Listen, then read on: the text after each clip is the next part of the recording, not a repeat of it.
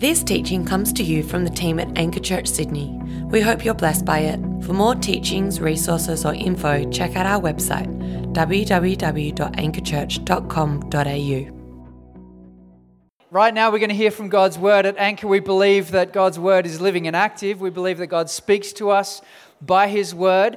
Our church is a Bible centered church, and so we're going to preach from the Word this morning. Brad's going to preach uh, in a few moments, but if you've got a Bible, we'd like to open up to Mark chapter 10, verse 13. If you don't have a Bible, that's fine. The verses will be on the screen behind me, and you can follow along. So, Mark chapter 10, starting at verse 13. And they were bringing children to him that he might touch them. And the disciples rebuked them. But when Jesus saw it, he was indignant and said to them, Let the children come to me. Do not hinder them, for to such belongs the kingdom of God. Truly I say to you, whoever does not receive the kingdom of God like a child shall not enter it. And he took them in his arms and blessed them laying his hands on them.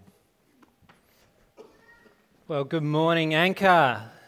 Isn't it a good morning to be here together? My name is Brad Koneman. I'm the Gospel Communities Pastor here, part of Forest Lodge Gospel Community, and proud father of Reuben Aslan Koneman that we dedicated this morning. One of the Reubens.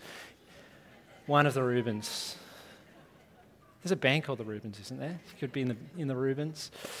Well, if you are here for our baby dedications. Special welcome to you, family, friends of all the kids that were being dedicated. We're stoked that you could join us this morning.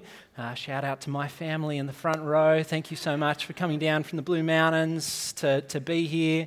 Uh, this morning on Baby Dedication Sunday, we're going to be asking the question what does Jesus think about children? And how should that shape how we think about and relate to children as his disciples, as people that are learning to be like Jesus? Our culture tends towards either neglecting children on the one hand or idolizing children on the other, treating children as nothing or as everything. But today we're going to see how Jesus critiques both the, the neglect of children and the idolizing of children and shows us how to perfectly relate to, to children in his own example. Now, just want to flag right up top that baby dedications, children, families, these topics can be really difficult for some people. You might be single and like desperately want to be married and have a family. You might be struggling with infertility. You might have had a miscarriage. You might be carrying around the guilt of an abortion.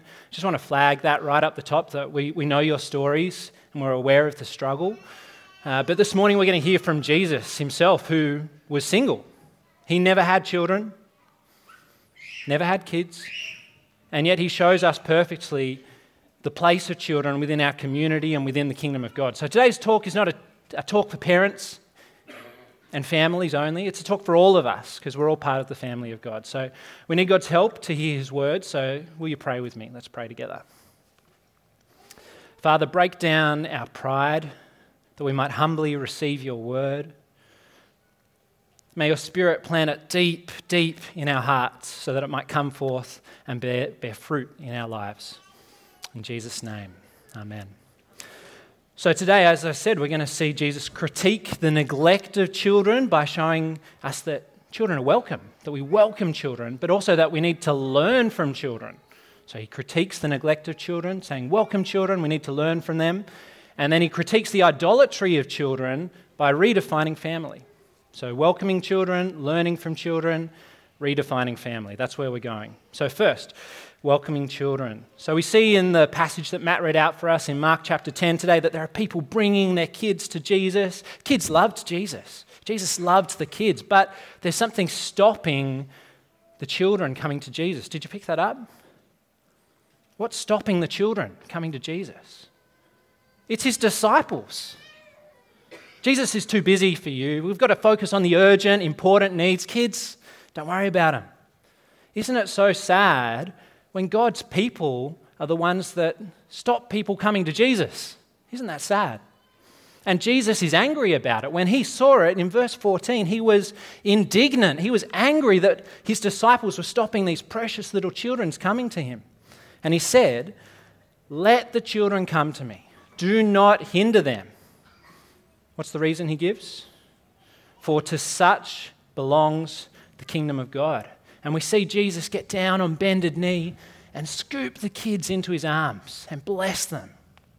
Just such a beautiful picture of the heart of God, bending down, scooping us up in his arms, embracing us in his love.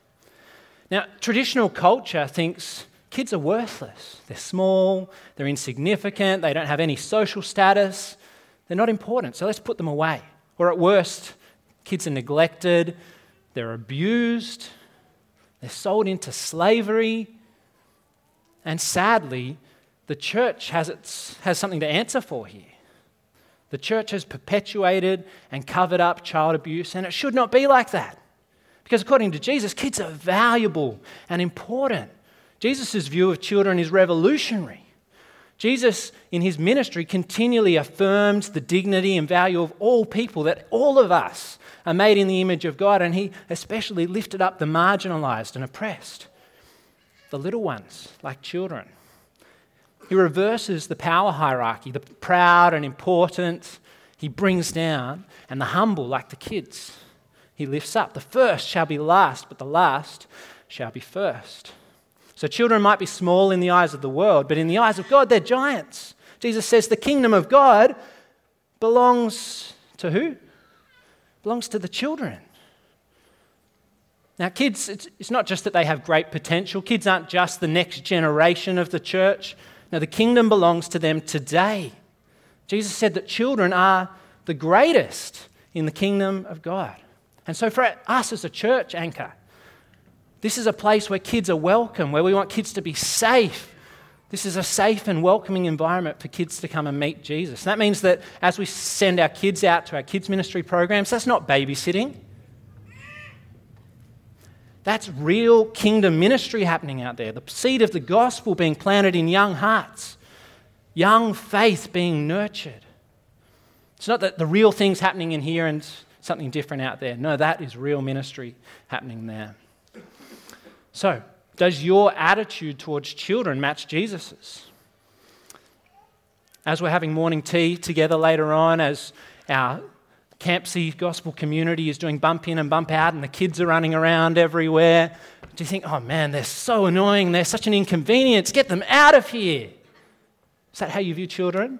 Or do you see them as precious? Do you get down on your knees to play with them like Jesus did? May we never hinder the children coming to Jesus. Our lives must always be open to kids, welcoming them as a blessing from God. But Jesus doesn't just elevate the status of children as members of the kingdom of God. He says we need to learn. We need to learn from the children, that they are our kingdom example. Look at verse 15 of Mark chapter 10. He says, Truly I say to you, whoever does not receive the kingdom of God like a child shall not enter it. So, if you wanted to find out how to enter the kingdom of God, who would you go and talk to? Would you kind of just intuitively think, I've got to go and find the important people to, to, to, find out how to enter the kingdom of God? I've got to talk to the Pope or the priest or the pastor? Well, Jesus says, You want to know how to enter the kingdom of God? Who do you look at? Look at the kids. Don't just learn from them, but according to Jesus, we need to become like the children to enter the kingdom of God. We need to receive the kingdom as they do, or we won't enter it at all. That's a really strong statement by, by, Jesus. He's really emphatic here. He says, You will never enter the kingdom of God unless you become like a child. So, what are children like? Well, they're small, they're not full of their own self importance, they're insignificant, they're humble, they're not proud, they're dependent. They're not self sufficient and independent. They know they don't need to do anything special for Jesus to love them. They don't need to get dressed up in their special clothes or be on their best behavior. All they need to do is run into his arms. Now, our daughter Eva is five years old. She's at preschool down in Glebe. And we heard last week from her teacher that they did this activity in her preschool class where they went around the circle, they sat all the kids down, and they all the kids have to say, I'm special because. And I wonder, how, how would you answer that question? I'm special because. And they went around the circle. I'm special because I've got Superman at home. I'm special because I've got Transformers and dinosaurs and a pet rabbit. And it, like as I was reading, because we get a report every week, kind of all these funny interactions that the kids have. As I'm reading through them, all of them are based on the toys and possessions that these kids have. And then when it gets to Eva, she says, I'm special because Jesus loves me. Wow. Jesus holds children up as our kingdom example. I'm special because because of what you own, because of what you do. No, I'm special because Jesus loves me. We've got to become like the children who, who come as they are to Jesus with nothing in their hands to receive the love of God. And this point is immediately emphasized in Mark's narrative by contrast with a guy that has everything that comes to Jesus and says, What must I do to enter the kingdom of God? If you've got your Bibles open, flick there. You, you might remember the story of the rich young man. This guy has everything. He's got money, he's got power, he's got good looks, he's got a good religious record. And if you, you think, like, if anyone's going to be in the kingdom, it's this guy. This guy has it all together. He's got everything. This guy's in the kingdom, right? But Jesus' diagnosis of his life is that he lacks the one thing that he actually needs to get into the kingdom which is nothing. He has everything, but he doesn't have nothing. Jesus tells him to empty his hands, go and sell everything that you have so that you might be able to grasp hold of the treasure in heaven. But the man leaves sad because he's holding on to his possessions. Jesus concludes in Mark chapter 10, verse 23 how difficult it will be for those who have wealth to enter the kingdom of heaven. It's easier for a camel to go through the eye of a needle. What a funny picture a camel through the eye of a needle than for a rich person to enter the kingdom of God. So often, we're running around holding on to the things in our lives that make us feel important and significant, that make us feel good about ourselves. And our hands are so full that we, we can't actually grasp hold of God. It's not whoever dies with the most toys wins. You cannot transfer your bank balance or your share portfolio into the kingdom of God. Your degrees won't get you into the kingdom. Your CV won't get you into the kingdom. Your job title won't get you into the kingdom. Your performance will not get you into the kingdom. It's not about how good you are, or how clever you are, or how nice you are, or what you've achieved. None of that cuts it.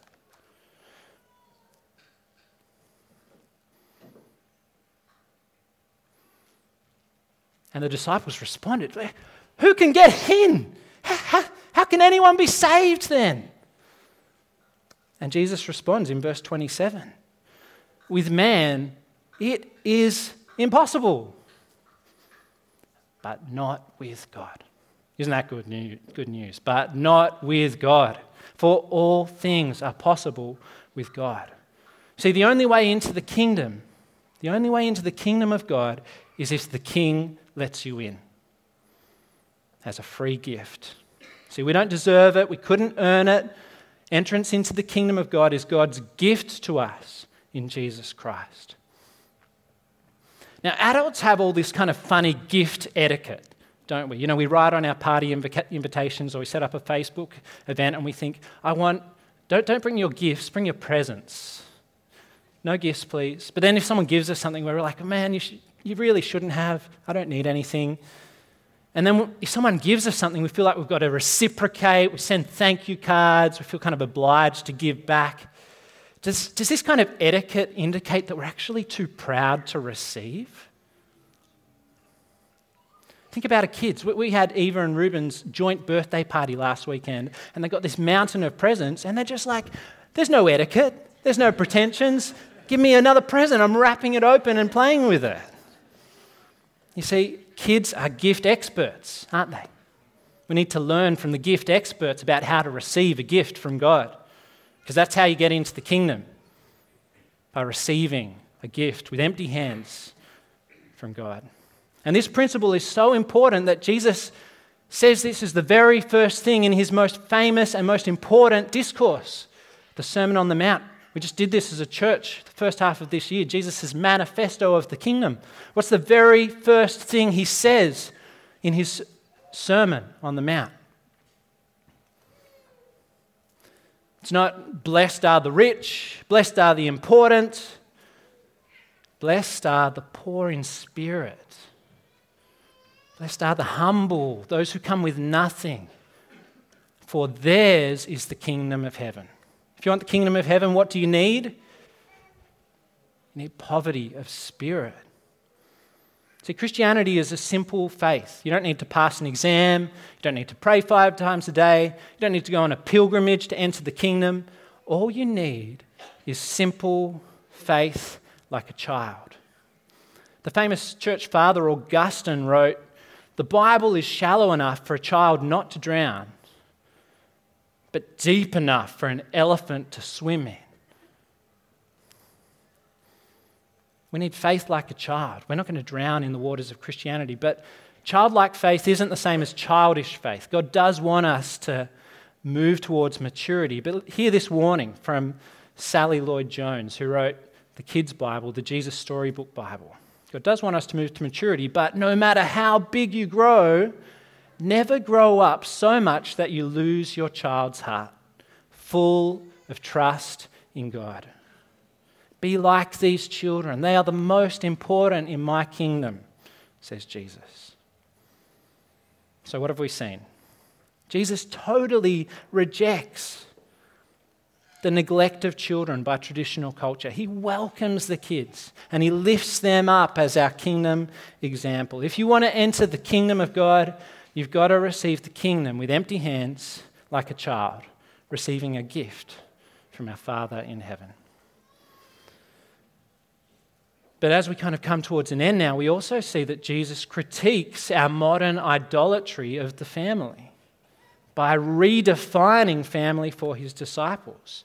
In Mark chapter 3, Jesus' family comes to him as he's in a house teaching, and they're calling for him, and the crowd says, Jesus, your mother and your brothers are outside seeking you. And Jesus answers them, and he says, Who are my mother and my brothers?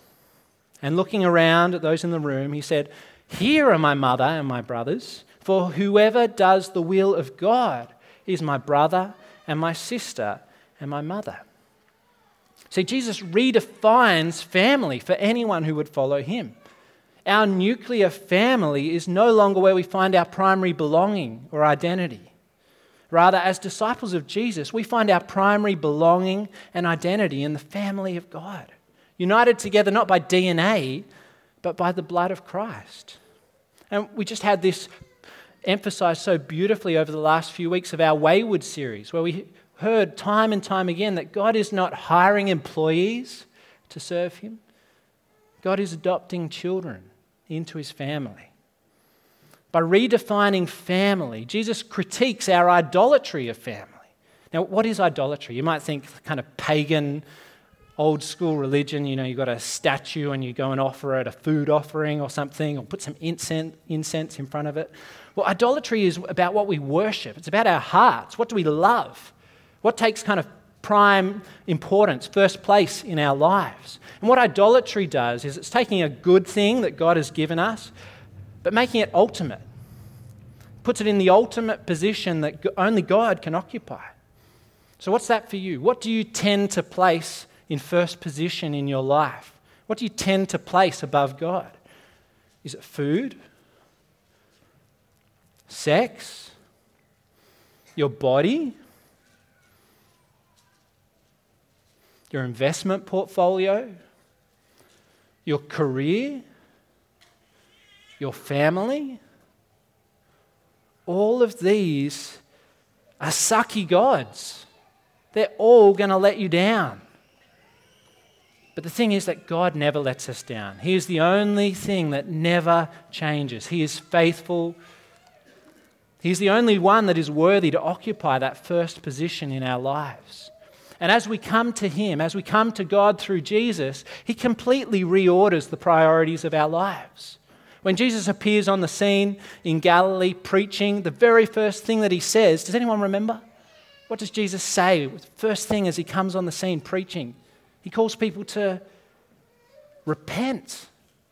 Repent, for the kingdom of, kingdom of God is at hand. He calls us to repent of whatever we've put in that first position, take it out and put God back in, to recenter our lives around the kingdom of God. And so this means for us that our blood family is not ultimate. Jesus is ultimate. Your children are not the center of your universe. God is the center of your universe. The Christian vision is not happy families buying a house living a comfortable life in the suburbs. The Christian vision is seek first the kingdom of God. And didn't we see this so beautifully illustrated in all those commitments that the parents made? God centered visions for parenting and for children. Not to have a happy life by the, by the standards of Sydney success. Almost everyone acknowledged that life is going to be hard. Every one of those parents wanted their kids to know Jesus, to have a character that is like him, and to use their lives to serve others. So Jesus redefines family. What does that mean for us? If church is a family, what does that actually look like on the ground for us as a church here at Anchor? Well, we know that for many of you, following Jesus is difficult. Maybe your family of origin has rejected you because of your faith in Jesus, or causes, that causes some real tension, and that's really painful. Some of you, like I flagged at the start, are desperate to have a family. You might be struggling with infertility, or you might be single, you might be same sex attracted, and you kind of desperately want kids in a family, and you're committed to walking the costly road of obedience. Now, I don't want to be trite and say, well, don't worry about any of that stuff. The church is your family. Doesn't matter. No, I want to acknowledge that all of those situations, that, that causes real pain and grief and heartache and as the body of Christ, we grieve together, don't we? As we walk together through all of those things. When one part of the body suffers, we all feel that together. So I don't want to be trite and just kind of write off your pain.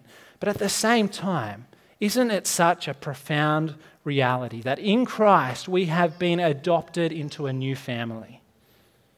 The church, at its best, ought to be a place where we find family where no matter who you are or where you've come from, that we all find a place to belong. Now, this is really important for us here at Anchor. We believe that the church is not a building, the church is not an event to attend, the church is not a social club or a class, the church is a family. We take this really seriously and it profoundly shapes what we do. At the, at the center of our life together as, our, as a church is our gospel communities as we share our lives together as a family of missionaries. We welcome people into our home and into our lives every week. We eat around the family dinner table, sharing a family meal as brothers and sisters in Christ. It's a place where everyone has a place to belong. What might it look like for us to live this vision out of the church as a family? Maybe if you are a parent, maybe if you have kids and a family, maybe there's a special role for you to play in welcoming singles into your home.